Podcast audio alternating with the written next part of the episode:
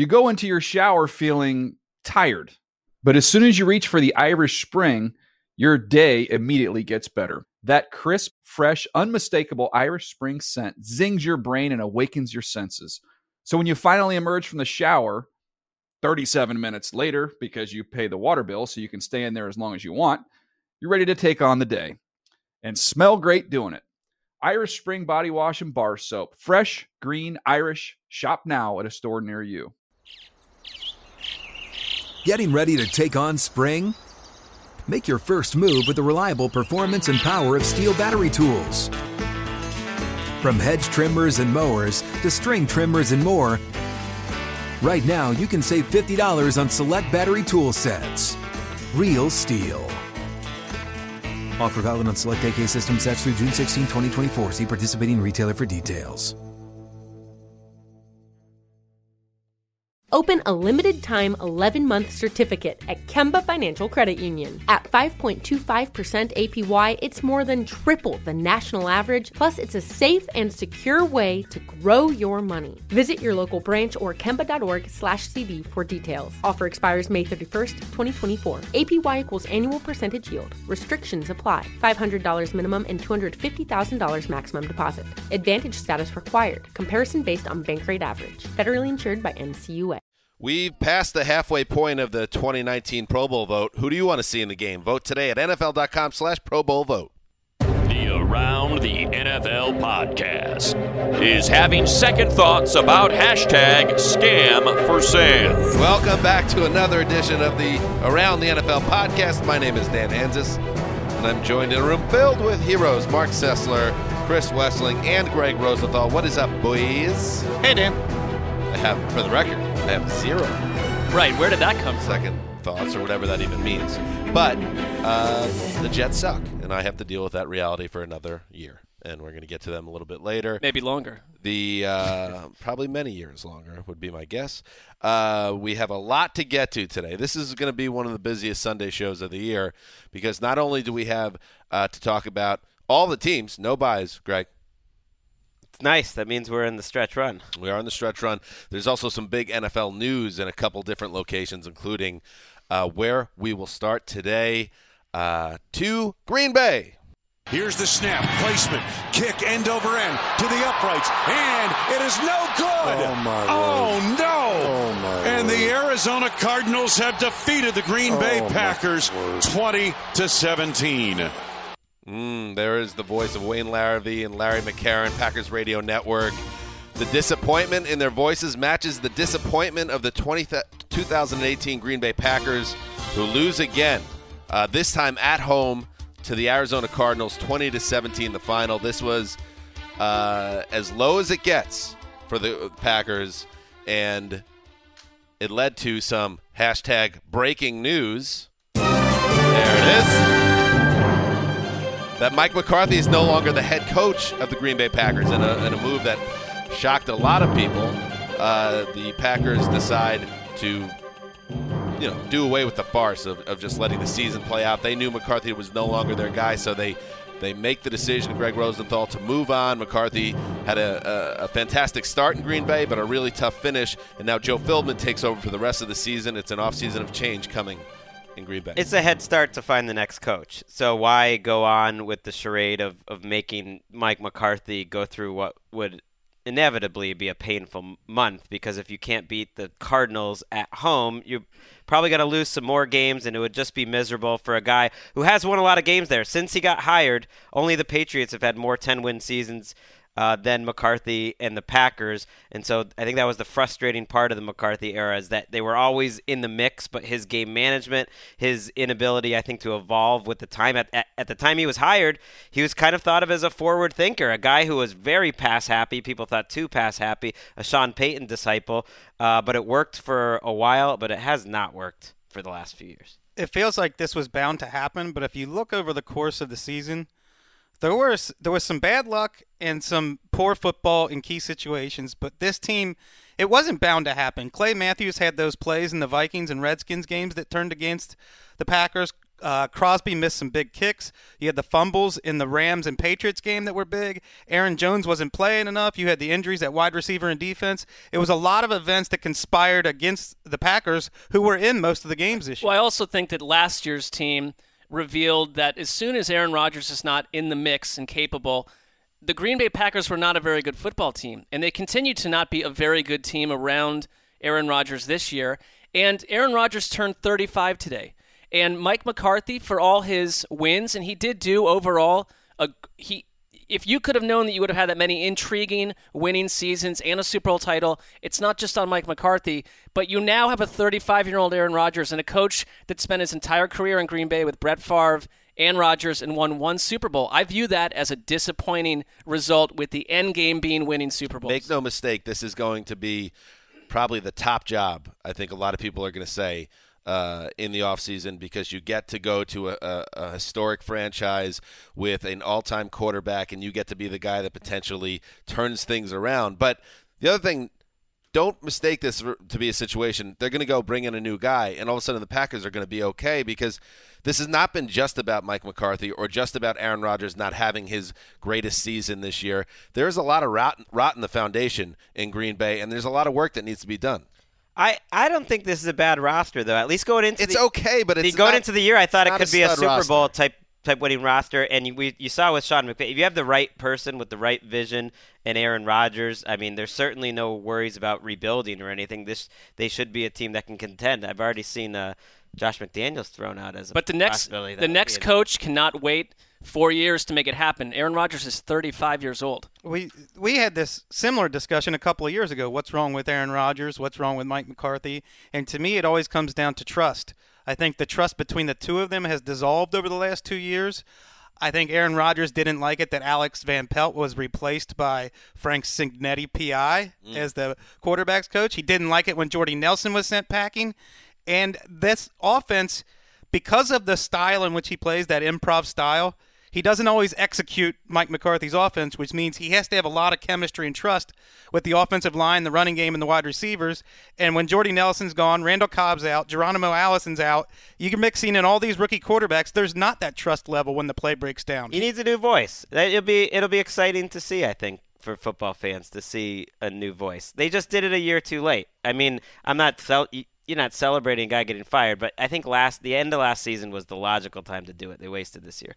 And it, this stuff is always kind of funny to me the way sports works. But Mason Crosby uh, misses a 49 yarder that would have put the game in overtime, so he makes that kick. You're not, you don't file, fire Mike McCarthy. So I guess had the team internally decided we're going to keep this guy around until we lose one more game? Is that what I think what maybe so. was, I think or- to Greg's point that it had gotten negative enough, and in, in ways we don't even know. And Losing at home negative to the Cardinals is, is different than a normal. At 4.4 yards per play against the Cardinals, who have a very good defense, but that's you're an offensive team. You can't do that. Look, outside of that Bears win, and when we were in London in Week One, the opener. I mean, they- they have the wins over the Bills, Niners, and Dolphins. There's nothing to point to to keep Mike McCarthy around beyond the season. So make it happen and get the search going. and this is probably a B or even a C story uh, connected to this game. But Steve Wilks, who there were reports entering uh, Sunday's play that he his seat is very hot, even though he Mm. just took the job. This is a pretty nice win for Steve Wilks. So perhaps the game that gets McCarthy fired buys Wilks another year. We'll, we'll have to see. Is that a good thing if you're a Cardinals? I wonder that that that's an interesting report because it makes you wonder about Steve Keim too. Is he going to be allowed to fire and hire another coach? Well, Rap Sheet reported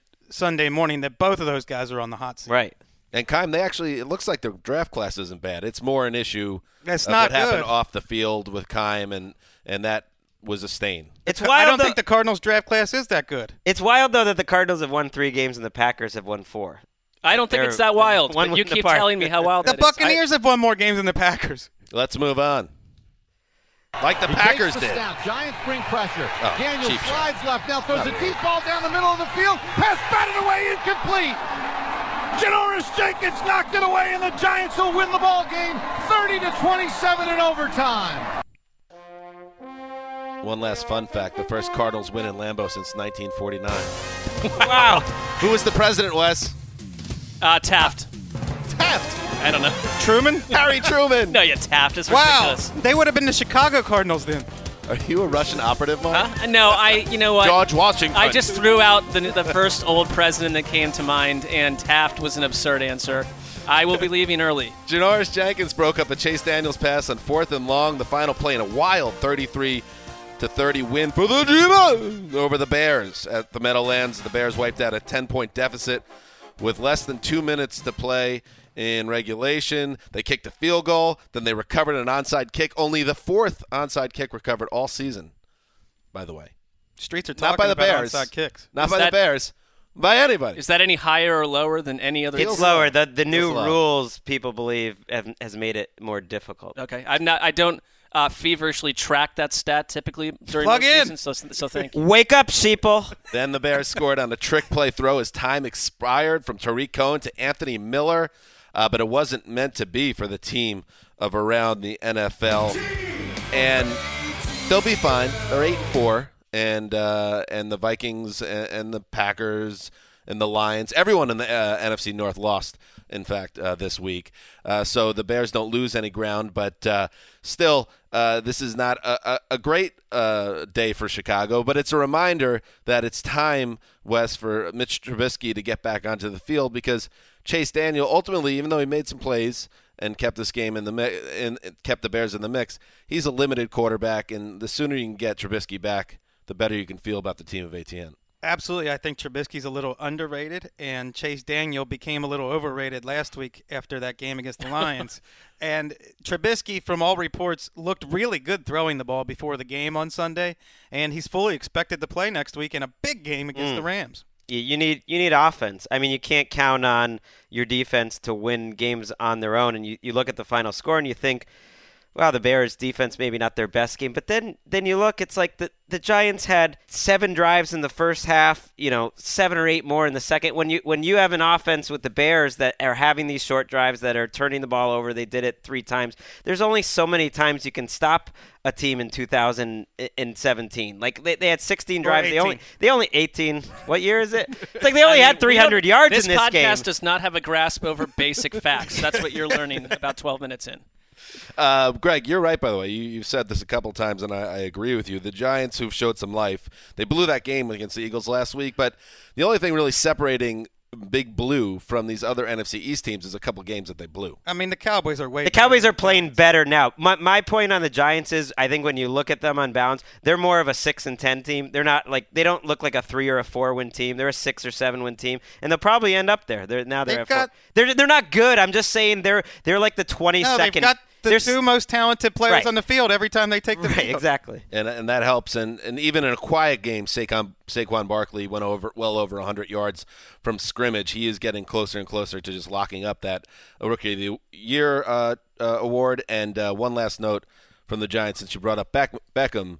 Uh, he caught a lot of heat, and even the owner kind of came after him a little bit in the press. But week after week, this guy is producing. In this game, he had a really fun touchdown pass uh, to another Shepard, which I'm way down on two of the same two Shepards on the same team. Oh, you can't do that. They even spell it the same. Yeah, and and, and with the do that. spelling too. Right. Can we calm down a little bit with that? And he also had a receiving uh, touchdown on fourth down. So Calm down on spelling. yeah, if the uh, Wes, you are very lucky. You're very fortunate that the Giants blew that game last week. Can you imagine what would be going on in New York? Well, there's had already- they won last week. There's already talk. Ralph Vacchiano had a report last week. Hey, Ralphie Vatch. For a source Yikes. close to the team saying that you know they certainly haven't ruled out Eli Manning starting again next year, and that doesn't. I mean, that actually makes sense, right? Until you have somebody better hmm. than him, you can't rule him out. One quick thing on the Bears, like I know we can just look past this and say they'll be fine, everything's okay. I this, this division, number one, is the most underwhelming division around. I mean, does anyone want to make a statement? Go on the They've road been and be great. The NFC North. I mean, I the, was waiting- the Bears, just the I said this division. just the Bears. Yeah, I was and waiting they have, for this. have they been great? You have the Rams, Packers, and Vikings left. I'm not gonna kill My them. one concern is the if the Cowboys are going down some sort of road where they're peaking, you're not assured a home playoff game necessarily. How about Tarik? We'll see. I'm just saying they, they split games with their backup quarterback. Tarik Cohen's out there catching 186 I get it. Endless and- hype videos, but I'm telling you, this. div- I said the division is an under is an underwhelming You know, piece of junk, the Mark, NFC you've North. had some of these teams that you didn't like, and a lot of them have fallen off the radar. You should be happy. Is the team of ATN now in your sights? No, but I do think that you need to show you can go on the road and beat the Giants. It's it's concerning. You have your backup quarterback backup. though. I'll give you that. I got you though. But it's not just hey, they're fine. Everything is great. They don't get a pass. I give him a pass. One and I one don't with give him a pass. Daniel on I the don't. road. Nope. Whatever. Let's move on. Brady takes a snap, drops back under pressure, slides up, throws down the middle, catch by Gordon at the five. Speaking of teams on turns to Mark's the end radar. zone. Oh, yeah. Touchdown Patriots and number five, 79 in the career of Tom Brady. Feed it, man. Oh come on. They're there. I'm telling you, the outside plays are there. Credit Brady for hanging in the pocket. There's a little pressure. He This slides is too up, much of this was and cut, then Eric. I don't peekaboo like on the backside to Josh Gordon. That's enough. That's enough of you, Zolak. It's on the outside, like as if Tom Brady doesn't see it, but Scotty Z sees it. I mean, he proved in New England that he did not see a whole lot on the field. So Bob Socci and Zolak of the Patriots Radio Network with a call. Tom Brady passed for 311 and a touch. The Pats defense tightened up in the crunch, and New England kept on, kept churning to that inevitable 13 and 3. 24-10 win over the Vikings at Gillette. Greg disapproving, glare at me. Greg, it took the Pats some time to figure it out on offense, but they did. A nice win here. Really good win. I mean, it didn't feel inevitable a couple weeks ago. This studio thought this year felt different, and We get it both ways for the right, I know that Yeah. it's like when they win, it's of course they won. When they lose, the dynasty is officially over. Greg, the Even though burden they- that you bear, the burden Yeah. that you bear is like it is hard to put one, words to. one lot, but I, I've tried to save and keel. Oh, oh, yes. well, this is precious. I got to be a Patriots fan for a week, and I love Double, it. double do it. I locked. Oh, we do. Oh, no, what? there's two locks. That's all. No, I know, but you said double do it. I'll, I'll accept that. All Well I done by lose the lock this week just for. Wait, let's get this for Well done. posterity, Greg. Yes, good win for the Pats. Oh, this just feels wrong. Yeah, it does. It I was- mean, oh but my I- you know God. what? You can't argue it. Knock Just let them. It was let- really it's just- funny it's- it's having despicable. Dad root for them. Despicable. Down It's on Sunday. ugly. But now that the kiss- it up. now that Wes and Mark has turned against them, it's good to have Dad on. I'll board. give I'll give them credit. Uh, They are certainly they're six and zero at home, and they look like when they play at home, they are one of the best teams in the NFL. Guys went out on a limb with that. They're lock. not. They're not the best uh, Patriots team, but they're getting healthy at the right time. And what I've really noticed last few weeks, the coaching has done an incredible Yeah. job. McDaniels came in with a, a very set game plan today of what he wanted to do. Had a lot of tricky plays, adjusted well, I would say, during the game. But more importantly, Brian Flores, their defensive coordinator, is dialing up a lot of blitzes. They confused Kirk Cousins. They made him. Uh, you know, check the ball down again and again. He ended up, you know, below five yards per attempt in this game. Uh, they seem to confuse him. A lot of free rushers getting at him. I like what they're doing on defense. Good analysis, Greg, but you totally buried the lead. Erica, what really happened in this game? Oh no, A thousand words on Brady's 1,000 rushing yard. not a thousand. Cool, words. awesome, fun, stupid people on Twitter, jealousy, hard, magical, titillating, exciting, masterful, precise, exact, hot, lanky, slow, timing, Gillette, cannons, Patriots, execute, play calling. A thousand would appealing, take the rest of the show. astonishing, breathtaking, We do have a lot dangerous, to get to. dramatic, flashy, hectic, impressive, interesting, intriguing, All right, we got it. lively.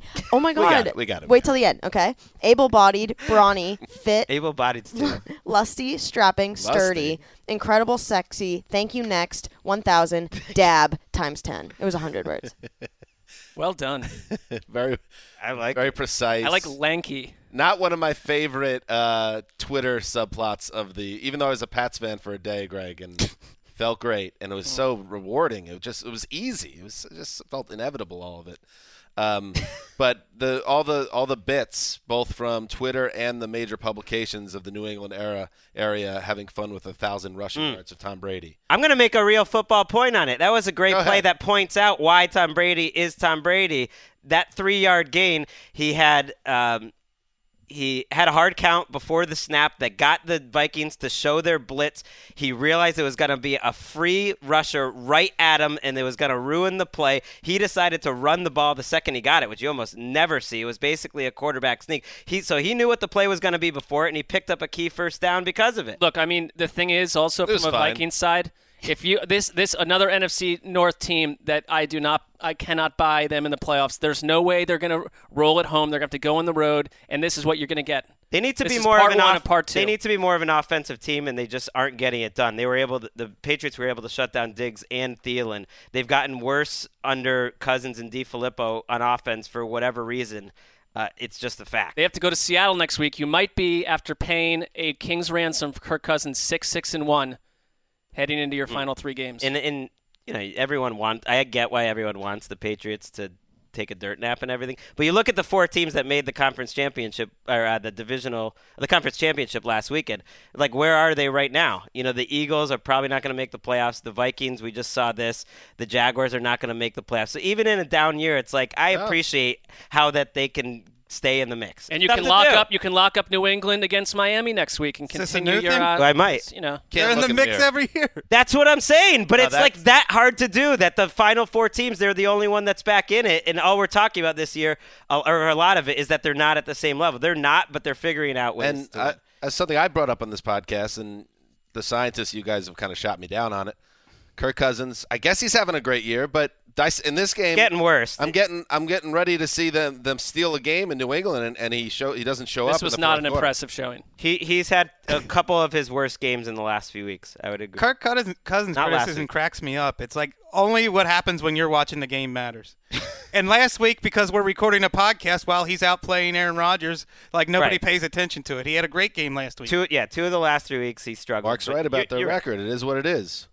The the Patriots it's not just on Cousins either. Just- But Rex Burkhead returning helps this team. The, the backfield of White, Michel, and Burkhead is really strong. They've kind of become a run-first team that wants to play a little heavy, and I think that that's well, we know they like the whites, so They're looking a looking lot of strong. ja- lot of James Develin. They're looking strong. They're looking healthy. They got they got big wins when attrition had set in a month or two ago, and now they're rolling. 18 straight winning seasons for the Patriots. The only team that has had more, this surprised me a little bit. The Dallas Cowboys went 20 straight, 66 to 85. Mm. Let's move on. Newton Brad. kicks his leg. Waits Built that the Gil snap. Brand. Has plenty of Respect time to look. him. He's hit as he throws the ball up. It's intercepted. Kicked off at the 12-yard line. Tampa Bay Buccaneers have four today. What an interception diving for it. Adams again. And Andrew Adams has a hat trick today. That is his third of the ball game. Now that's folksy. That's Gene Decker. Ah! Buccaneers Radio Network. Cam Newton's fourth interception of the afternoon doomed the Panthers, who continue their surprise free fall. A 24 17 loss to the Tampa Bay Buccaneers. That is four straight losses for the Panthers. Jameis Winston was the better quarterback in this one, uh, throwing for 249 and two touchdowns, and that's two straight wins since Winston got his starting job back. Greg, they're hanging around at five and seven, uh, but let's start with the Panthers. What happened to this team? This was the Bizarro Panthers game, and it does not uh, bode well for the rest of the season. Greg Olsen announced after the game that he injured his foot again. He's done for the year. Cam Newton had to be taken out on the final play of the game because Tyler Henke now has, or Heinicke has a, a stronger arm than him and can mm. actually reach the end zone on the Hail Mary, Yikes. which Cam Newton could not on the play before. You could see he, he wound up. He only threw it about 45 yards. And it was just a bizarro game where the Panthers actually got the ball four times in the fourth quarter, down by a touchdown. It was the Buccaneers defense who kept stopping them over and over. So we've said that this is a an offense first team, but it was really the offense of the Panthers that had chance after chance when when their defense finally stood up uh, late in the game and they couldn't get it done. Four sacks, four picks, nine hits on Cam Newton. Since I decried against this uh, Panthers team, they are 0 and 4, and I was dumb enough on Thursday to say that I was wrong about that. Well, I was not wrong. I don't. I, that was the most Sessler. I know because I watched everywhere. that. I, I, have no idea how it ended up, but in the in the end, you looked. I watched kinda that good, but then kinda Seahawks. bad. I watched that Seahawks game and Nobody thought would that have they had. remembered the Thursday I don't. you Yeah, I don't even know Huh? what you were. uh, What happened? Well, I hold myself to a higher standard. I admit when I'm wrong. Apparently. But you're Learn saying you're not it. wrong. Huh? You're saying you're not wrong. I was wrong, but I was not wrong initially. Okay. So I'm, I, as I'll use one of your words, I'm recusing or taking away the little comment I made on the other show, and Wait, ignore what's it. happening right now? I don't know. by, the, by the way, sources. Um, I have some sources within the television industry. Uh, Oh, do you? yeah, that that say the in the hunt graphics next week. They might have to put the Bucs back in there. Oh, no. Five and You seven. love this. I'm sorry. You have a great point, though. I'm in, the, sorry. in the hunt, these producers should not feel compelled. They to were put three and seven. Now they've won two straight. They're five and seven, and that wild card keeps getting. You know, the, I'll the tell you floor what. for it gets lower in and the lower. hunt for what? The idea seven of wins, the idea of what the playoff picture looked like three or four weeks ago and what it does now in the NFC because the Green Bay and Carolina free fall has opened up some wild possibilities for teams that yes mark no none of these teams are going to win the super bowl but you know it's a successful season for a lot of franchises just to get to the playoffs and be playing relevant games in january Can I add a little Yeah. perspective? Please do. The Buccaneers' next opponent is a pissed off New Orleans Saints team. Okay. And then they go at Baltimore, at Dallas. Okay, their season. well i'm not saying the bucs are Bye-bye. the team but there are other teams like the defending champion eagles who all of a sudden are feeling a lot better about themselves They ha- it is funny though. Jameis Winston is almost like he's playing now. He's playing the role of like the quiet leader, where he's he's trying to turn down the rah rah. He's definitely playing more conservative, which seems to be working for him. Chris Godwin went God mode today. One of my favorite young guys in the league. They were Can't- fun to watch. Can't wait till Jameis Winston is right back where he belongs, the 19th best quarterback in the NFL. That's my second favorite, like um, humble like story that I've heard today. That while watching the Ravens game, I was told by the announcers that, you know, in the quarterback room, he's not RG three anymore. He's Rob. Right. what? Right. That, that, they're, No. they're, they're, they're, He's stripped away all. Got on a bumper sticker? they're He stripped it all away. He's robbed now. He, the, the bigger story for me out of this game is there's some whisper there was before a, a national report that Ron Rivera could be on the hot seat. And if you think about the fact that they have a new owner, that's a lot of times when coaches and GMs get you know Well, taken the- out and they're six and six and if it doesn't go well down the stretch it is disarming to see a defense this bad week after It was that the, the owner wanted to make massive sweeping changes. So This fan base has had enough of Ron Rivera for the past few i'm weeks. a little surprised by that but Me too. Let's move on. Mahomes with the snap. Fires a bullet wide open in the back of the end zone. Touchdown! Kansas City. Chris Conley on the catch as Mahomes fires a strike right over home plate and into the heart of the Raiders. Ooh. Nice wordplay, Mitch Holthus of the Chiefs Radio Network. Playing in their first game without Kareem Hunt. We'll get to that in a little bit. The uh, Chiefs got four more touchdown passes from Patrick Mahomes, include, including that game icer to Chris Conley. Uh, the Chiefs hold off a stubborn Raiders team, 40-33. The final. The Chief, the win improves the Chiefs' uh, record at 10 and 2, keeping them atop the AFC for another week. Uh, and now we welcome back Nick Shook after uh, a few weeks away from the studio. Hey, Shooky, uh, this one uh, was not as easy as we thought it would be for the Chiefs. No, surprisingly, because this is a Chiefs team that has been explosive all season, and this is a Raiders team that has been one of the worst in the entire NFL all season. And for a moment in this game, it looked like it, but the Raiders fought back, and I got to give them a lot of credit. They played their butts off today. And I know this is a long-time divisional rival. This is a team that they do not like, so of course they're going to get up for this game, but they really played above their heads. And uh, for a moment there, it looked like they might have tied this game, but they couldn't finish it off, of course. But the Chiefs, their main problem being they can't run the football. Uh-oh. And uh, no surprise there considering what happened this week. Yeah, so Kareem Hunt uh, had an incident last February in Cleveland, staying. Uh, he was living, I guess, in a hotel in Cleveland. Uh, was that the background? Was he living there? Anyway, it was. He's at- from that it's area. from that area. Okay, so he was at a hotel in Cleveland. There was an incident involving a, a woman, uh, and it turns out TMZ, once again, just like with Ray Rice years ago, uh, unveils the video of the incident, which shows Kareem Hunt physically assaulting uh, the woman, which leads to. Uh, his release by the Chiefs one day after being put on the uh, commissioner's exempt list. So, a massive, massive uh, situation unfolding in Kansas City. in a big void uh, in, in that backfield. You know, Spencer Ware only 14 attempts for 47 yards, and it was a situation where the Chiefs had a lead in this game, and they couldn't sit on it because they just couldn't keep the ball on the ground. And yeah, granted, there was a lot of time left, but they went to the air a lot considering how much of a lead they had. And a lot of them ended up being Mahomes' missiles down the field, where he's just taking shots to Tyreek Hill and to other guys and not completing those passes. One of them, Tyreek Hill, dropped. But it was just kind of a, an uncharacteristic game offensively for the Chiefs, who still put up 40 points, but for about two and a half quarters didn't quite Right. look like that team. Well, they they still had plenty of yards rushing in the end. They had 174 Right. yards. They gave up, you know, a scoring drive on six of the last seven drives the Raiders had. So the defense seems to be the bigger issue. But the decision to cut Hunt, I think, surprised a lot of people in the moment just because of the swiftness of okay, this story pops up and he's no longer on the team, and it just kind of caps a, a pretty rough couple of weeks here for the NFL uh, between Reuben Foster and Kareem Hunt, and for the Chiefs to to make that decision and the questions of how did you not get the video at the time, it just feels like it's it's four years ago all over again. And the last thing kind of that the NFL wants to be dealing with, or or that the Chiefs were dealing with, I thought Hunt in his you know interview today on ESPN was pretty I, I don't know. I, it, you don't want to get give him a, a, pat on the back for how he was in the interview, but the way he spoke on that interview, I think he'll wind up being in the NFL again, and the Chiefs just move on. The only thing I'd say is that I know there's the commissioner's exempt list, and he's probably no, not going to see the field this year. But the idea that you just ju- someone can pick you up on Monday and jump right back into a new opening in your career after this, where I, at least it, it, well, it sounds like he'll be suspended for a long time because this is a multiple incidents that he had, and it's six. In theory, it's six games, you know, for the first incident, and so you would think that the suspension would be longer. But it raises, it just raises a million questions that are not easy to solve for the NFL or for anyone else, for like society, of like when this popped up in February. It's not like this is a secret.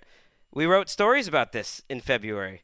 But the but there was an element of dishonesty on his part. There was right. an element of not going farther enough to get the tape to find it out. It's, so you're right that it sets the NFL back. And if anything else, it shouldn't be a surprise to us. Hopefully down the road, when a team like the Chiefs cuts the player, no matter who it is, because there needs to be consequences and a zero tolerance policy, not how can we wiggle around this depending on who the player is and how much he means to our team as we're practicing to play the Raiders. And I don't think you'll see a shift in that. And I don't know if you'll ever see this kind of shift in professional sports until a team values, I think, uh, maybe, I don't even know if it's its image or just honesty and being morally right in a situation like this over winning, which I don't think is going right, to Right, because, I mean, it you want to have the same standard across the league and every team and every player, but that's easy to say. It gets a little complicated. I mean, you think of Ty- Tyreek Hill, who's on this team. You think of Joe Mixon. You think of a lot of people that are playing in the league. And so, how do you how do you kind of make that standard that all the teams follow? The the NFL clearly hasn't figured it out. Yeah, there's no book on something like this. Any other thoughts on the game, uh, Shook? Um, Derek Carr probably had his best game uh, uh, that he's had as a part of the Jon Gruden Raiders and that was mm. an encouraging sight to see. Spread the ball Took around really well, and uh, yeah, like I said before, you know they they really played their butts off, and you got to give them credit. It's it's a game that they'll feel good about, even though they lost. If you're a Chiefs fan, just football wise, the the defense coming out with a stinker like that after the bye week has to be kind of concerning. You you thought you were trending up a little bit. In the race for the number one overall pick, now it's the two Bay Area teams with two wins. So keep a track, keep uh, keep an eye on that as we head down the stretch. Let's move on. Matt Ryan hit and sacked on first down. Ball is loose. Ravens recover. Tavon Young takes it in. Touchdown, Ravens. All out blitz. Wink Martindale smelled blood in the water, and he's bringing the house first play. Got a free runner. Got the ball out. Touchdown, Ravens.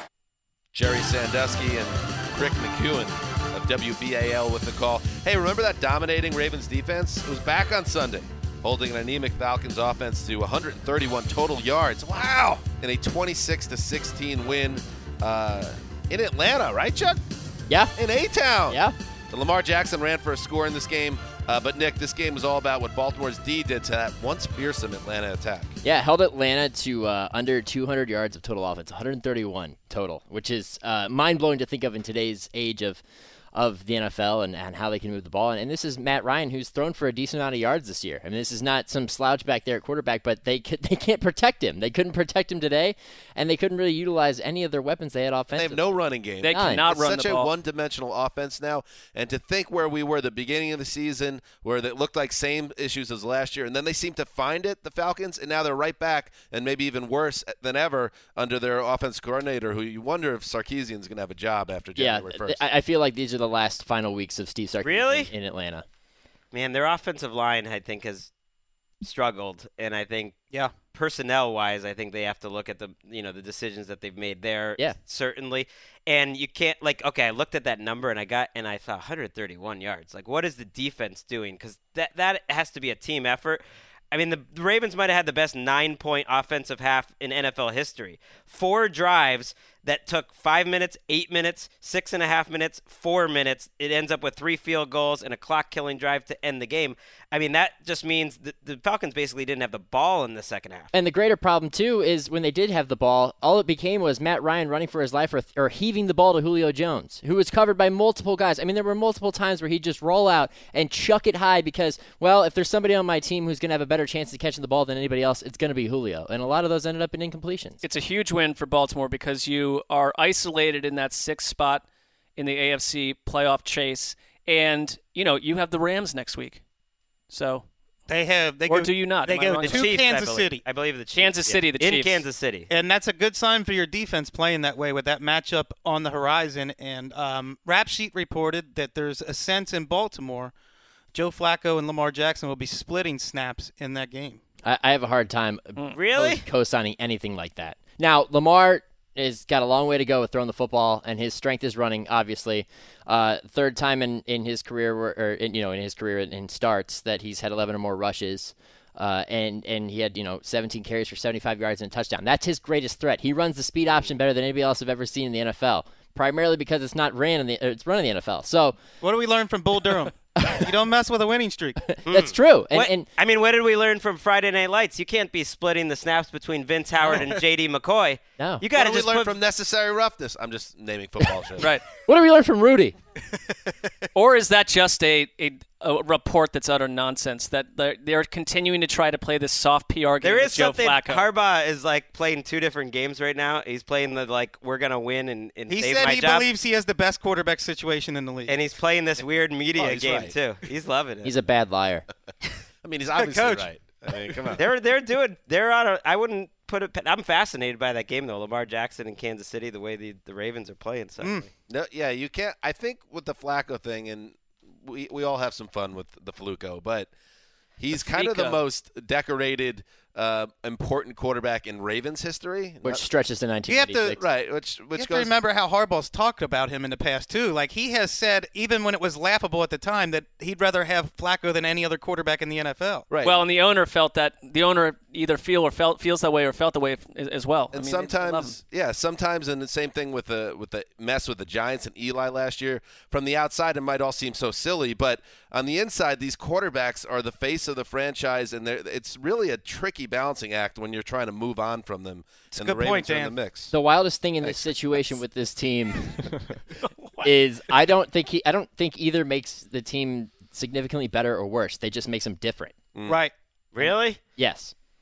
I want to see Look Jackson. at the schedule that Lamar Jackson I guess compared to the but you also can't totally hold that against them. Just that they're No, they're executing, they're doing No. kind of their their plan. You're right. I'd like to see it against a better defense, but how could you go away from it? Is my question. I mean, they're winning games, so I, I can't disagree until they lose a game. And don't forget when he says uh, John Harbaugh that he's got the best quarterback situation in the league. Rob Griffin III as well. Rob. Rob. Yes. Of course, please. Two for four. I was always a fan of 21. Rob. Rebranded. Let's move on.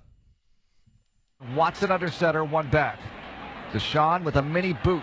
Looking, firing right side of the end zone, and it got a man, Jordan Thomas. Touchdown, Houston. They made it look easy. Marc Vandermeer, Texans radio with the call. So, yes, the Ravens win. The Browns have flickering playoff hopes. Uh, they go into Houston and it goes sideways. Deshaun Watson threw one touchdown pass. Baker Mayfield intercepted three times in the first half. A 29 13 win for the Texans, who have now won nine straight. Uh, they're 9 and 3. Remember, they started 0 and 3. Pretty wild. They're in command in the AFC South with four weeks to play. Mark, Texans were unable to sack Mayfield in this one, but they still managed to make his life difficult. They did. I mean, I, I know everyone wants to come out of this game talking about the interceptions, but the tone was set in a very ugly way for Cleveland and a very positive one for Houston by the Browns playing is this deep safety scenario, two deep safeties that allowed Houston just to gash them with the run out of the gate. Watson through the air hit his first 11 passes, and it was the, the the Browns right away were put on their heels, and then Mayfield came out. I think the one thing about Baker Mayfield is that he, no matter what happens, he'll throw the ball downfield with aggressiveness, and he's not going to shy away from that. But the first pick was a bad throw. The second one kind of felt a little bit like trying to make something happen when it wasn't there. And then on the third pick, and this is by this is how you go down 23 nothing at the half. He threw a, sh- a deep shot into the end zone that was taken away, obviously interception. But it was a play where he could have probably ran for like 20, 25 yards and kept the drive alive. Which I looked at it not at, it's not a rookie mistake because I like the aggressiveness, but at the same time, a better decision could have been made there.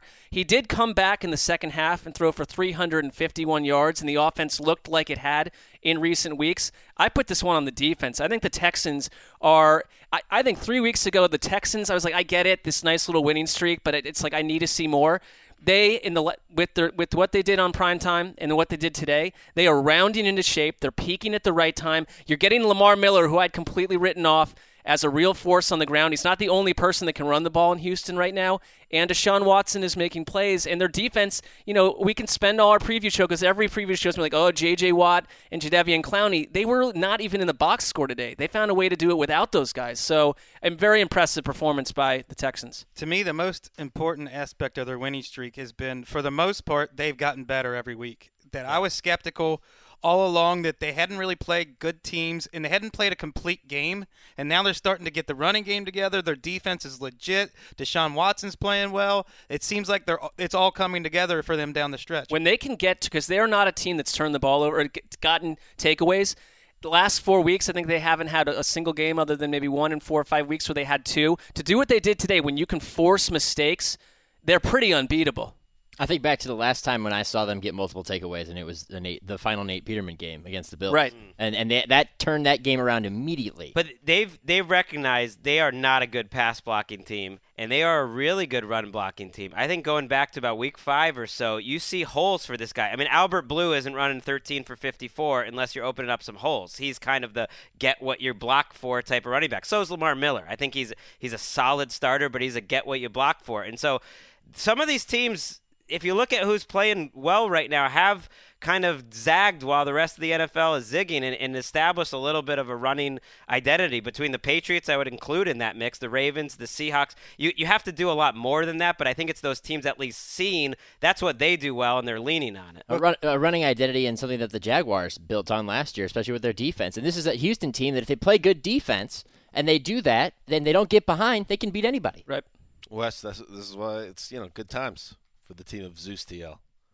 that's not that's, that's not a thing. Wow, so you're not allowing Dan to jump I, on. That's, so the team of West TL for a long time. That's kind of like your own little thing. Actually, you didn't like that initially. The team of West. Well, that's but because, now you're like now you have uh, IP on it or something. Well, that's because you guys refused to take my advice on the Chargers thing when you unilaterally made them the team of ATL, What year even was though they were boring You- to you watch. Like it go. 2013. Like four years ago, You you are gotta- like, let's make this boring Chargers team the team of ATL. I would have Long thought time that like a bout with cancer would let you let go of that, but you're still. You're the one who brought up the team of West TL. How does that How does that happen? By the way, how do you decide this? Oh, don't, you No, don't even we don't have know. enough time. We have no, a lot you to don't Four way know. or what? Hey, Shook. Um, it was great having you here, Thanks for having me. and uh, maybe come back next week. Yeah. Nice. Sure. And you're really filling out that uh, shirt. Almost made Well. it the whole show without you saying something. I mean, look at him. I'm surprised you haven't asked if I'm going to go to the gym after this. You getting a pump in? No, I got to get ready to uh, watch Garth Brooks. Got to rock the house that rocked me. You're a Garth guy. no, That's all. that's tonight. what is that? You actually had me for a second. Does anybody watch the telecast during the commercials? Garth Brooks about 400 times came up, and It's a uh, big investment in Garth Brooks in Okay, 2018. what year is this? I don't know, but Garth is filling out the Notre Dame Stadium, if you'd believe that. Hey, guess what? Uh, Candid.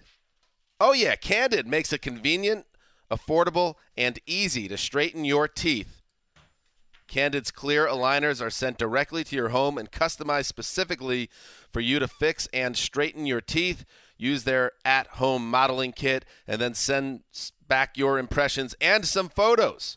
Candid's network of highly trained orthodontists will then review your specific case and provide you with a 3D preview. Are you kidding me? Like it. of what your treatment will look like after you receive your 3D preview. You decide if you want to move forward or not. That is excellent. You're one step away from getting straighter, whiter teeth. Take advantage of Candid's risk-free modeling kit guarantee and go to candidco.com. That's candidco.com slash around to save 25% off your modeling kit. That's candidco.com slash around to get 25% off the price of your modeling kit. Candidco.com slash around. Luck out of the gun. Four receivers into the game. Two to each side. Ball in the far hash. Takes a shotgun snap. Again, he'll throw. Fires right side. The ball is caught, and the receiver for the Colts goes out of oh. bounds. No, they're going to say he stays in bounds. It was caught by Erik Swoope, and they're going to say Swoope stays in bounds, and the game clock runs out, and the Colts lose. How is he not out of bounds right there? Bounds. That was a terrible call by the side judge. His whole body landed on the chalk, the white of the out of bounds line, and he called him inbounds. That's fair. That's fair. Matt Taylor and Jim Sorgi of the Colts Radio Network with the call. Jalen Ramsey stacked up tight end Erik Swoope on the sideline with eight seconds to play, and uh, they ruled that Swoope's forward progress, Swoope's forward progress had stopped. He was moving backward enough that even though he was pushed out of bounds, uh, you run the clock in that scenario when he's going backwards, and that explains it. It was the decisive play in the Jaguars' stunning six to zip win over Andrew Luck at the big chlorine tank. The Colts entered Sunday averaging more than 33 points per game over their previous eight outings. Wes, how did the Jags pull it off? Well, first of all, the Colts didn't deserve to win, and even if that call had gone their way at the end, they still would have needed a prayer to tie the game or to take the lead. Right. it would have been around the 30 yard line, 25, something like Um, yeah, that. with not much time Right. left, it one a time enough for one throw.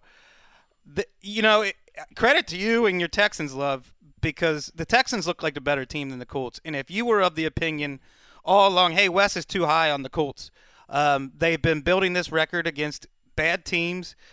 Uh, Frank Reich's scheming and Andrew Luck's talent are covering up a lack of skill position talent. You, you would be right in this game. Uh, they missed starting center Ryan Kelly. They missed Jack Doyle at tight end. Eric Ebron is really good in the red zone at jumping and boxing out, as we said Thursday. He's not good at beating Telvin Smith and Myles Jack in the middle of the field or their safeties. He's, he's not that kind of speed. And Ryan Grant is one of the worst starters in the NFL at wide receiver. Ooh, oofa. Dontrell Inman would not be a second or third receiver for most teams in the NFL.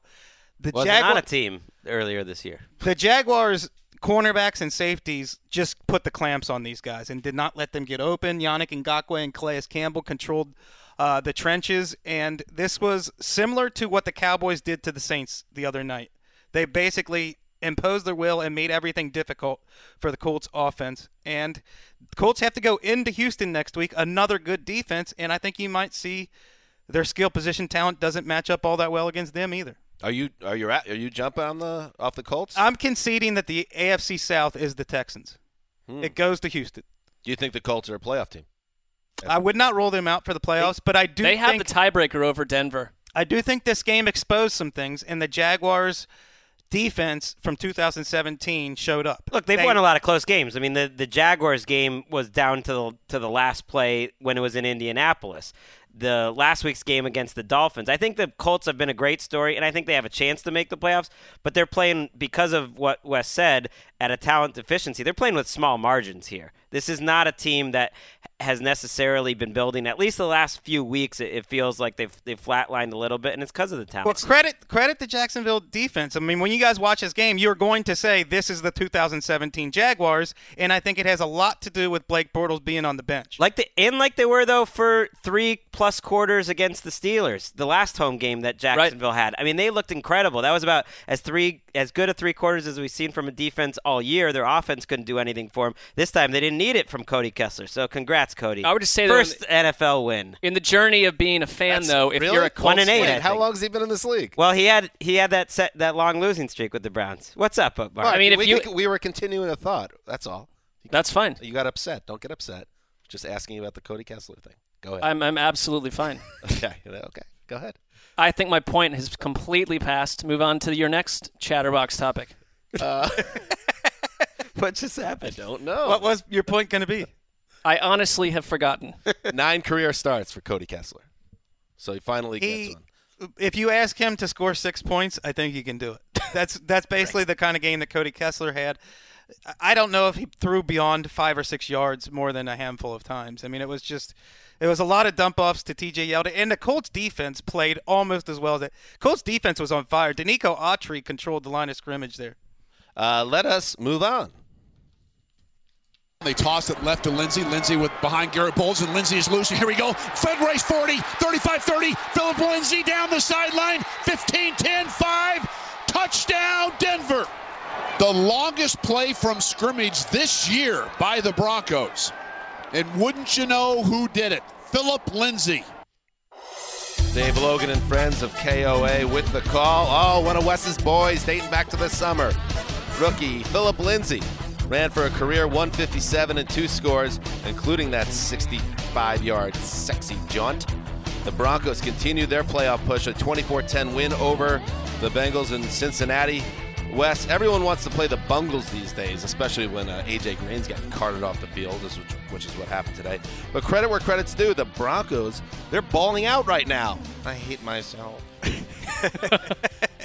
This game was close for a while, and the Bengals defense was healthy for a while. Um, Nick Vigil returned, Dre Kirkpatrick returned, Vontaze Burfict was there until he concussed himself with a hard hit on another player um, and hit, knocked himself out of the game. Uh, it's happened like 14 times. Yeah. Well, that's the way he plays. But uh, the Broncos, in the end, it's the rookies again. Phillip Lindsay, who's now on pace for about 1,250 rushing yards, Wild. which would shatter Dominic Rhodes' mark for most by an undrafted rookie um, running back. So Lindsay Courtland Sutton had a, a great 30-yard touchdown catch. And then um, the defense, I think you the one takeaway from the Broncos is, is this is a costly victory because Chris Harris is easily their top cornerback. He fractured his fibula, or it's believed that he fractured his fibula, will be out at least a month, and that's a big loss. Derek Wolfe also injured, the defensive end, and Josey a linebacker, injured in this game. I know the Bengals have a backup quarterback in there, and that's fine. But I do not know, and I know that they are change averse from the top down.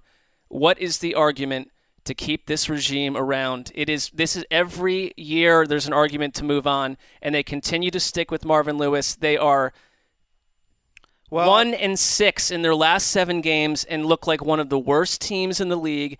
And if you possibly think about drifting into another offseason and keeping the band together, I don't know what you're telling your fan base or Cincinnati as a city. It was a balmy 63 degrees. Well, Marvin and Lewis is an idiot. In Cincinnati today, and about 44,000 people showed up for a $65,000 or mm. 65,000. I mean, will that get the ownership's attention? I to me like not only is it a lost season, but if you're a Bengals fan, you have to be frustrated at hearing Hue Jackson might have a chance to take over this team. We joke around a lot on this podcast about the Bengals and how they're they're averse to change and but this is Marvin Lewis's 16th season and they've never won a playoff It's- game. it's unbelievable. You need to make a move. What is going on? What are the photos They- that Marvin Lewis they- has? I really think they will. on, on ownership. I think they will. This is They- another rap sheet was busy this morning.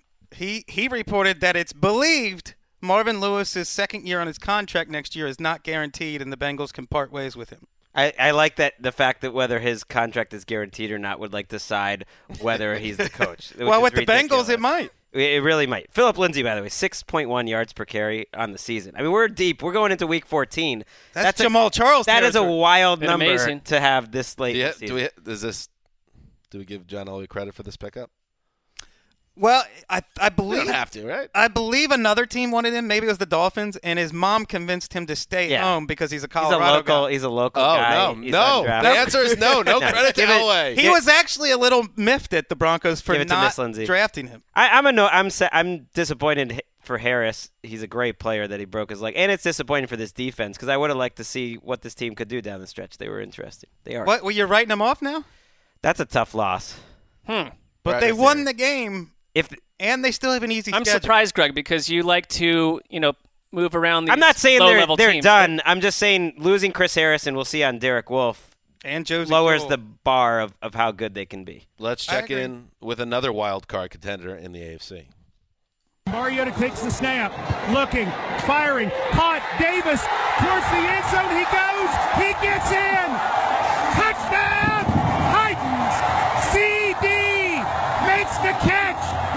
Uses that big body to angle his way between two defenders and hit pay for the Titans. First lead of the day with 36 seconds to go. Mike Keith, Titans Radio with the call. Marcus Mariota threw an 11 yard touchdown pass to Corey Davis. That's CD with 36 seconds to play. Josh McCown picked off a couple minutes after that, and the Tennessee Titans rally back from a 16 point deficit to beat my New York Jets 26 22 uh, in Nashville. That snaps a two game losing streak for the Titans. And the Jets have lost six straight, a game in which, yes, they scored the first 16 points.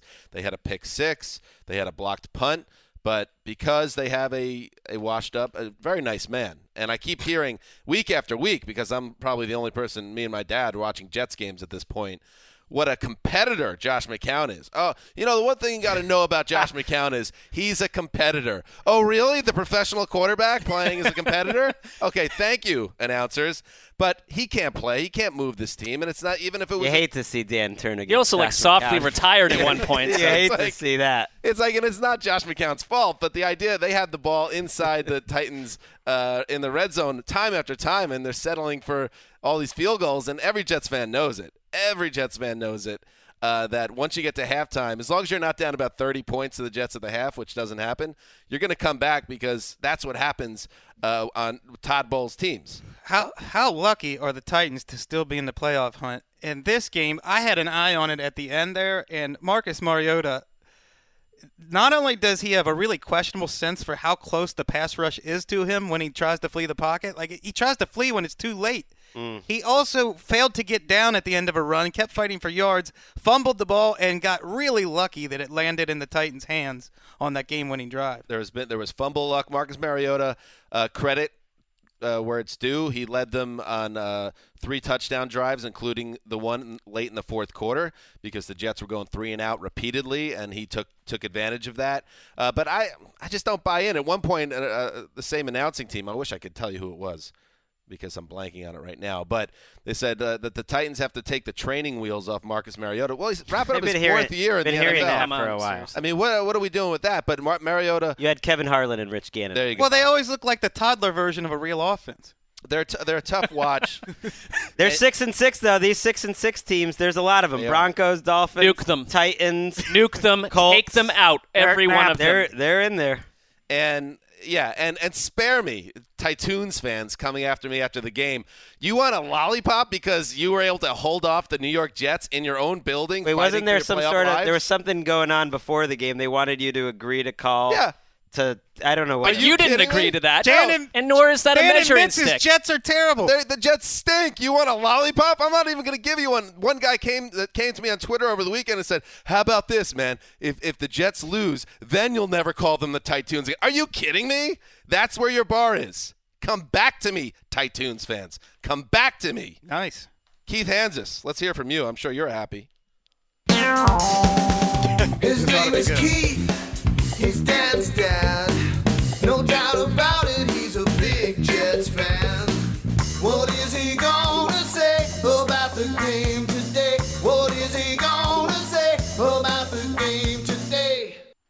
Today's loss was the worst this year. A 16 nothing lead that was fading away slowly and painfully that we sort of knew what was going to happen at the end. An offense that cannot close and a defense that keeps fading game after game in the third and fourth quarters. The coaching and the players don't seem to be on the same page. It was again another terrible game by the Jets and another very disappointing game to any Jet fan. That's Oh, the no. voice. That's the voice when when Danny, uh, uh, you know, came back with some uh, homework reports. He used to send homework reports in middle school. Oh, school yeah. if you Oh, didn't do yeah. your homework. And I'd get home, and if I wasn't able to intercept the homework report in the mailbox before mom or dad saw it, that would be the voice that I would get from Mm. Keith. That was such a rough time uh, in childhood when you knew that a heat seeker was heading towards your house, and I'd have to try to intercept. Our mailbox was like a mile up the street. Don't ask. it was But I'd have to like Impossible. try to get that thing three or four days in a row. And one time I did, and buried it in my yard. What? Well, then they get you though, because this happened to me once. Not that time, but, but you're right. Where you intercept them, but then you get about a month later. Uh, this is Danny's 17th homework report of the se- uh, of the year, and they're like, "Wait, we only got three. Well, you can always make. You know, listen, mom and dad, you guys are busy. I got I'll go pick up forging the mail once. today. Let me go get the mail. I, I, you guys do too much around here, and then like, it doesn't show up. Darn! I got to come back tomorrow and do the same thing. Uh, let's let's move on. It was tough. Being a kid's tough. Back to throw Allen. Being a Jet fan. Steps around My the God. pocket. Now he goes loop to loop. Oh, Now the other Loop-de-loop. way. He's going to Greasy. Looking downfield. Oh, throws no. it. It's. Oh, no! He go for it. Couldn't come up with it. it. Charles Clay was as wide open as you can possibly be in the end zone. I feel like we need to explain that play because Yeah. broadcast. Yeah, they didn't quite pull it off. Uh, is that the Dolphins call? Yeah, because they were so Jim, Jimmy disappointed. Cefalo and Bob Griese with the call. Josh Allen nearly pulled off the greatest play of his young career. Why would they be upset? They well, they were they were anticipating Josh Allen making that Gotcha. throw. They saw the wide open guy. Someone shouted, "Oh just no!" I mean, it seems He- like you'd think. Yeah, he saw the wide open Charles Clay. Oh, He saw the play develop, and he thought we're gonna lose. Right. And but no, we won because Ideally, we don't need to unpack these calls to this extent, but here we are. Bortles scrambles, buys a little bit of time. Josh Allen. I'm uh, Jo- sorry. Yeah, keep it going. the funny Freudian. We're still getting there. to it. Yeah, Bortles. seriously. Let's get that music back. Josh Allen scrambles, buys time. Actually, a nice job buying time, but because of his positioning, did not get enough on the throw, so he put it down about 30, 40 yards downfield. And Charles Clay, let's be fair, big time players make that play. He dove for it and couldn't corral it. That was fourth down. That was the last chance for the Bills. Uh, That was a game. the Dolphins escape with a 21-17 win in Orchard Park. Greg, the Bills had multiple chances to take care of business and win this game, but bad teams find a way. And the Dolphins uh, find a way to six and six somehow in a Ugh. game. In a game. Thank God the Colts won. This was a this was like the classic 2008. They are nothing if not consistent. The 2018 Dolphins. They're kind of the same every week. They got outgained 415 to 175 against against the Bills. And they- Shame on I mean, you, And they somehow Miami. they somehow won because of a, a some big plays, some special teams. It was more special teams gaffes. It's their by the move. They're going to use it. And uh, There was a big personal foul involved. right, there in was this game? penalty. There was some penalty. I gotta say though, I, I've learned this was the perfect game to be your backup game. You know how we each have two games Yes. in Yeah. the morning we're watching, and Josh Allen is kind of the perfect guy to be your backup game QB that I've now watched two games in a row. Because you don't see every single drive, but you look up at you know you miss some plays and you look up every once in a while, and he's doing some crazy fun stuff. He's you know rushing for 135 yards in this game. He had a, he had a couple uh, Just nice 240 yards rushing in the Right. last two weeks. He had a couple nice throws. Like they were somehow moving the ball with plays like that last one that seemed completely improbable and not really repeatable, but just kind of fun to watch. So I like. I'm I'm reserving Josh Allen as my backup uh, second game, 10 a.m. quarterback. That's smart. I had that. I had Because I don't want to. I used that. I know you wouldn't like this because you love this player, but I, I enjoyed having Lamar Jackson as my backup guy today. Just Oh, he's a he's a primary guy, but I, see was where you're checking in on him. I, I was see enjoying it at, at different points. You know. Any other thoughts on this game? Xavier Howard put him in the Pro Bowl. Another co- another insane interception. It, it really it struck me though. Kind of they went back and forth where Allen threw an interception and Tannehill threw an interception, and I just thought like this off this passing attack with Tannehill is no more advanced than the Bills right now. So that re- just the contrast of it. He threw the ball 24 times for 137 yards. There's nothing down the field, and it struck me just in year what is it five for Tannehill. They're not any more advanced passing the ball than the Bills with Josh Allen. Four picks in two weeks for Xavier Howard. Got to wonder if the Dolphins coaching staff might be feeling a little Well, hot they just seat won. action. They won the game, though. I mean, they won the I game. don't know. They're gonna find. Henry said it. well, what's the direction? No, they my definitely one, won. My They one thing about the, the Dolphins is just they feel directionless to me, and I know Dolphins fans are going to go crazy. I think they agree. Do Handsome they? Hank They're- upstairs. He, He he Well, called. Hank is very he called eight and eight that. like seven weeks ago, and it is lining up for that. I, One last thing is was Jerry Hughes yelling uh, and threatening an official who he says called him a bitch Censored. during the game, and then Hughes told the official. the ref called him that. That's what Jerry Hughes said, and there's video of Hughes yelling at the official that he's gonna find him in the streets and take care of him. That So that seems feel- like uh, some discipline probably I heading feel his like way. it's coming his way. Interesting move for a ref. Like kill him or He said he wait till he sees him in the streets. Feels like a threat. let's move on. That's a- Early the single that's back. the biggest they will run him the through show. the right side. The 10, the 5, untouched to the end zone. Touchdown, Todd Gurley. Reminds me of grade school Touchdown, basketball. LA. With 6.53 to go in regulation, the Rams are out to a 22 13 lead. Wes, it's that voice you sometimes hear in your backyard. JB, JB Long. Long. KSPN with the call. Jaunty. Todd Gurley had a quiet night in the Rams' epic shootout with the Chiefs a couple weeks back, but the Gurley of old was back on Sunday. The running back went for a buck 32 and two touchdowns in the Rams' 30-16 win over the Lions. Mark, this was not a vintage day for the Rams offense, but they still cracked 30. They looked like a team that had not played since nearly mid-November. I mean, that Chiefs game is a long time ago, and they. The, I give the Lion. The Lions are. There's two things happening with the Lions. One, their defense today, because every once in a while they pop up with an effort where you kind of can see where they're going on defense.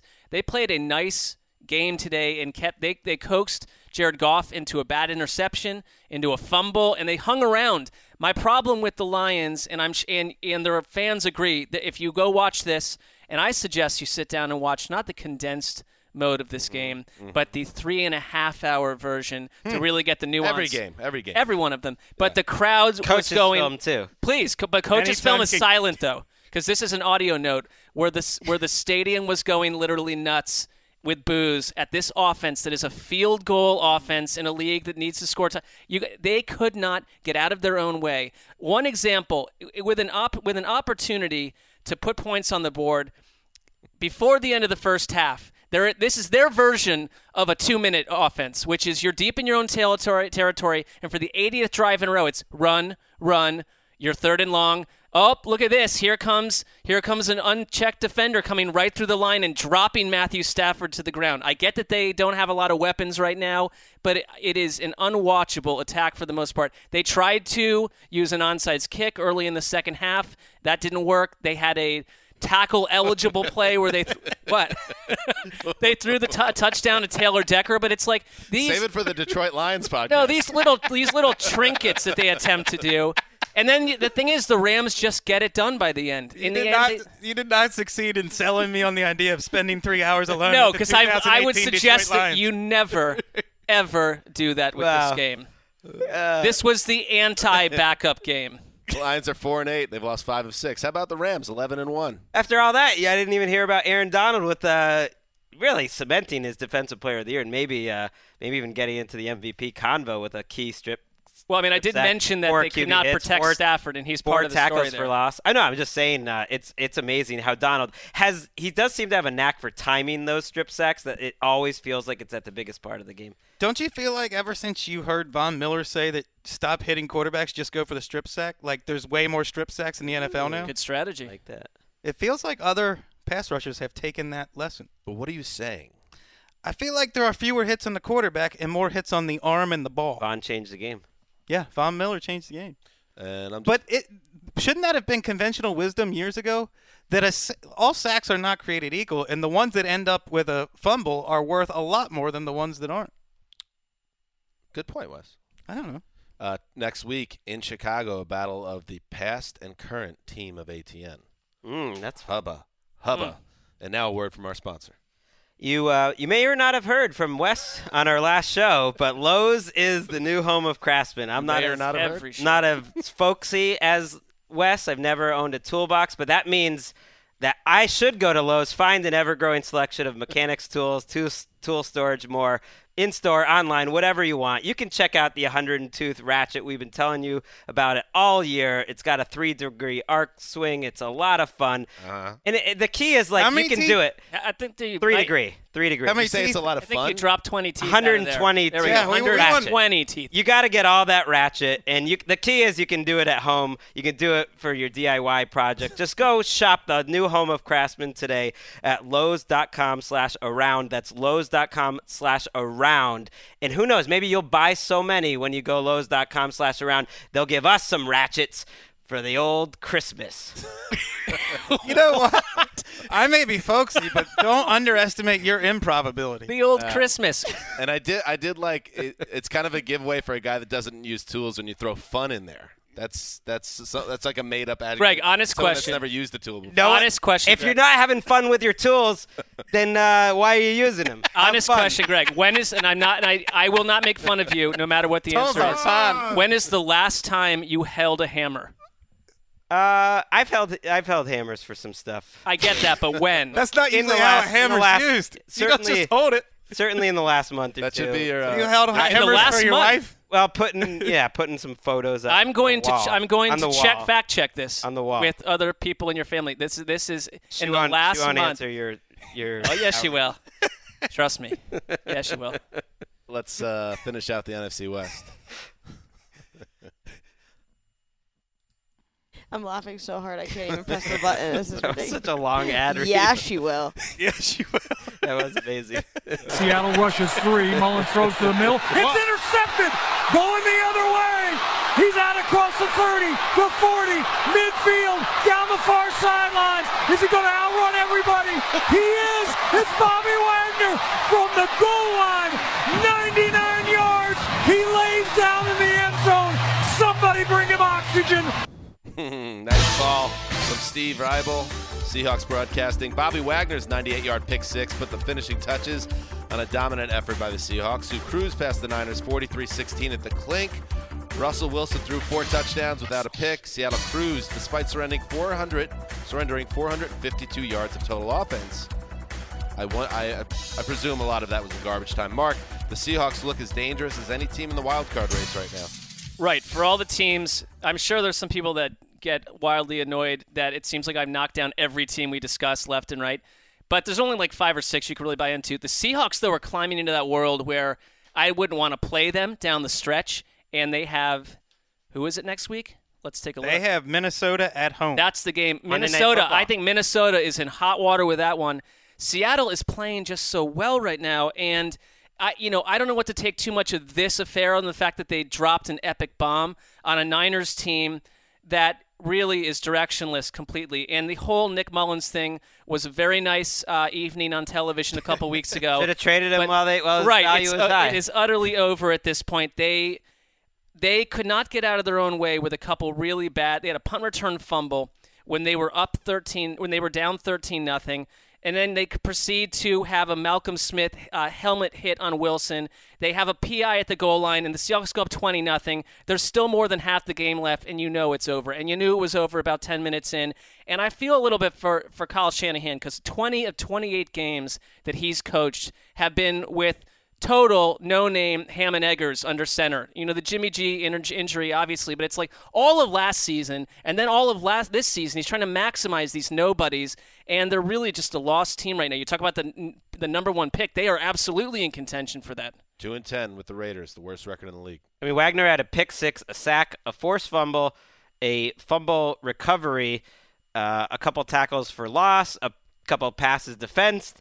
He is insane. I mean, he Aaron Donald's going to win Defensive Player of the Year, but I feel like Tony Dungy's probably already voted for Bobby Wagner for MVP. Yeah, you get these he's games given from him, Wagner. right. If, if Wagner's getting MVP three years ago, he's getting the vote from Dungy this year. So the Seahawks keep ticking off wins. They beat the Packers, the Panthers, the 49ers. And in my mind, in the NFC, they have moved. During that time, you move ahead of the Vikings, the Panthers, the Redskins, the Eagles, all those teams in the pecking order. And now you'd be surprised if they don't make the playoffs, and they should be the favorite for the number five seed. And they are the that- five seed right now, Right. and yeah, there's no reason to think they'll lose it. You're After right. that Vikings game, they do have a, they do have the Chiefs, but you also have another 49ers contest and the Cardinals. Yeah, you close out the year with the Cardinals when some other teams have tougher competition in Week 17. That's a big boost for the Seahawks. I mean, the game was over, and Russell Wilson had three touchdowns on four completions. That's like Brian Schottenheimer Nirvana right there. Is he is he getting some Seriously, love for that's like his coach vision. It's like Marty Schottenheimer's vision of football back. I mean, and this room, and uh, maybe not you, Greg. You did a pretty nice job with the Seahawks this year, but a lot of people had a lot of fun at the expense of the Seahawks and the direction of the team, including the hiring of uh, Shoddy, who does not have a great track record in this league. Uh, but they are proving people wrong. But one thing, and I should say this, Pete Carroll's a good coach. Out of respect for uh, the former team of ATN, Seattle can win the rest of their games this year, and they still would not win the NFC West because the Rams clinched that title for the second straight year with their win today. It's impressive. First back to back in 30 years for them. Mark, this is your corner. Does Schottenheimer have a chance to win Assistant Coach of the Year? Ooh. I don't think so. to Sunday Night there it is. Football. 39 yards. Mike Windt is the snapper. Donnie Jones is the holder to win the game in Pittsburgh. and he does it. That was unbelievable. Artie he had it Burns, blocked. yeah, Artie Burns was offside again. Penalties declined. Field goal's good. They were offside three straight times. There it is, Mike Badgley with the game winner from 29 yards out. Uh, three consecutive offsides calls on the Steelers. The first two resulted in blocks that got waved off the third time. He makes the kick, Badgley. Penalty declined, and the Los Angeles Chargers, in one of the biggest wins, regular season wins in many, many years for this Chargers team, 33 to 30 over the Pittsburgh Steelers at Heinz Field, if you would believe it. Greg Rosenthal, my goodness, this game looked well in hand for the Steelers, who were up 23-7 at the half, but the Chargers, led by Phil Rivers, kept charging. Sometimes you got to have an incredible event happen to shock some people out of their doldrums and let them know that this is not every other Chargers season. That it's not the same old Chargers. The same things need to happen to them just because it's happened before. They come into this game without Melvin Gordon. They get a great effort from Justin Jackson in the second half of that game, a huge reason why they won. And they get some breaks and they take advantage of it. The play where the Steelers should have intercepted Philip Rivers in the end zone, it pops up. They get a touchdown That's out of it was where this game really changed for me. They get a big break, but you know what good teams do? They take advantage of their break. After that, they hit a two point conversion. Joey Bosa gets after Ben Roethlisberger. They go right down the field for two more touchdowns, including the two point conversion to Gates. So, yeah, you get a little break, but they were by far the better team in the second half. And when they got that ball at the end, I felt good that they were going to go down in the field and score, and that's what they did. This is what you wanted to see from a Chargers team that at halftime had me very much in despair that they were simply one of these another another one of these ghost ships. They're going to surprise you until December and then fade away.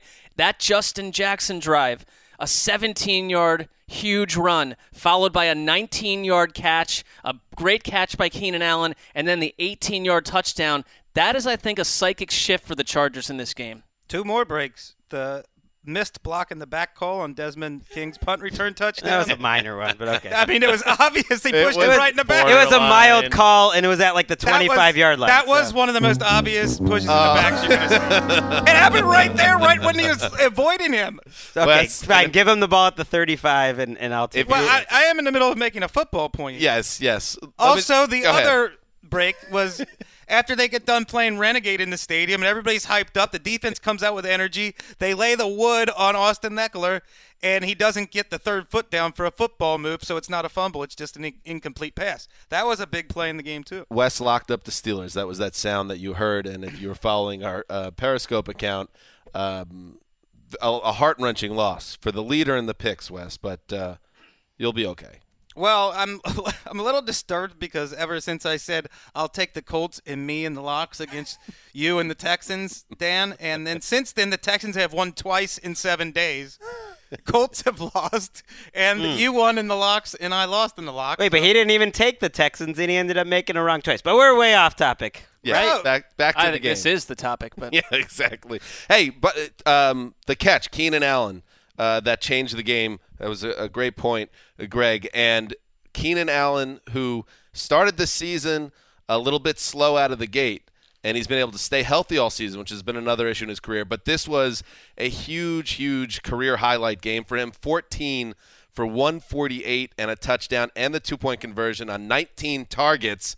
This game, as great as Phil Rivers is, Keenan Allen seems to get uh, lost in the shuffle a lot when talking about the best wide receivers. He had a money game when the team needed him the most. Desmond King's made a lot of plays. It's just if you're going to be a team that's trying to get a buy like the Chargers are, and now I think you have to look at them as a serious contender for the AFC West and a buy because this was this was kind of that game, and they have another tough one against the Ravens, but this was that game they needed to get before they go to Kansas City to stay in the mix where they have a chance. You got to get contributions from a lot of different players like Jackson, like Desmond King.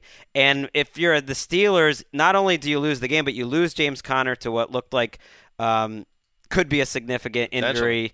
And you have a tough stretch coming up with the Saints and the Patriots coming up. And Roethlisberger, like he has all season, plays really well overall, but just has that one throw that you can't forget about at the end of the game. And this was the first half throw where Derwin James picked him off on a, a pop fly when they could have really put that game away. I mean, your hope would be we don't know exactly what's going on with James Conner right now. You do have the Raiders in Oakland next week. Maybe James Conner, depending on the situation, gets right for that stretch, that evil stretch against the Patriots, and then into New Orleans. Well, if yeah, if you're looking at the buy picture, I mean the Texans move up a slot for sure because even in the Patriots are in even better position. If the Patriots win out in the AFC East, the Steelers can't That will pass them. never even, happen. Even if the Pittsburgh beats New England, they are now two games behind, yeah, game and a half behind the Patriots. So they need to beat New England and hope the Patriots stub their toe uh, another game like next week in Miami. I Miami. mean, I can't imagine a script. I don't know. I feel like I've experienced this before, where the Steelers have a nice hot season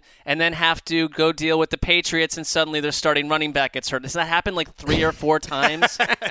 And it did just give me the thought uh, when you think about this great AFC West race, the 10 and 2 uh, Chiefs, the 9 and 3 Chargers. Some AFC teams' reward for winning their division is going to have going to be one of these two teams coming to their building in the wild card round. I mean, it's it's probably that will yeah. be a challenge. Could be the Steelers. It's it's either the Steelers, Texans, or Patriots. I mean, we know f- five teams are in the playoffs. We don't need we don't need to do a bunch of playoff picture or whatever.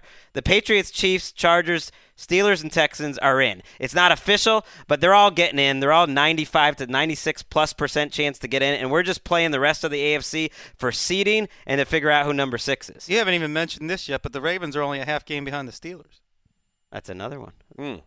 Well, it'll be interesting to see how it all plays out. But a big win for the Los Angeles Chargers, who have lost tough games throughout their history in the regular season and got a big spotlight tonight, and they come through. How about what's the opposite of the cur- you know what whatever the opposite of a curse of Matt Money Smith and DJ Daniel Yeah. Jeremiah is? That's what the Chargers got going on. You put them as your radio broadcast crew, suddenly you're flying.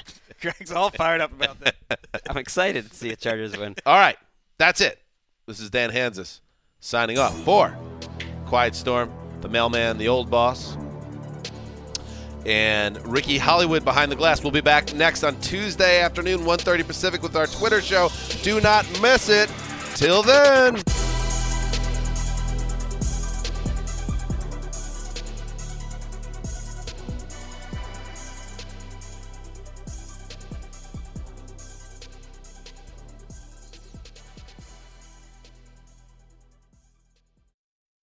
You go into your shower feeling tired, but as soon as you reach for the Irish Spring, your day immediately gets better. That crisp, fresh, unmistakable Irish Spring scent zings your brain and awakens your senses. So when you finally emerge from the shower, 37 minutes later, because you pay the water bill so you can stay in there as long as you want, you're ready to take on the day and smell great doing it.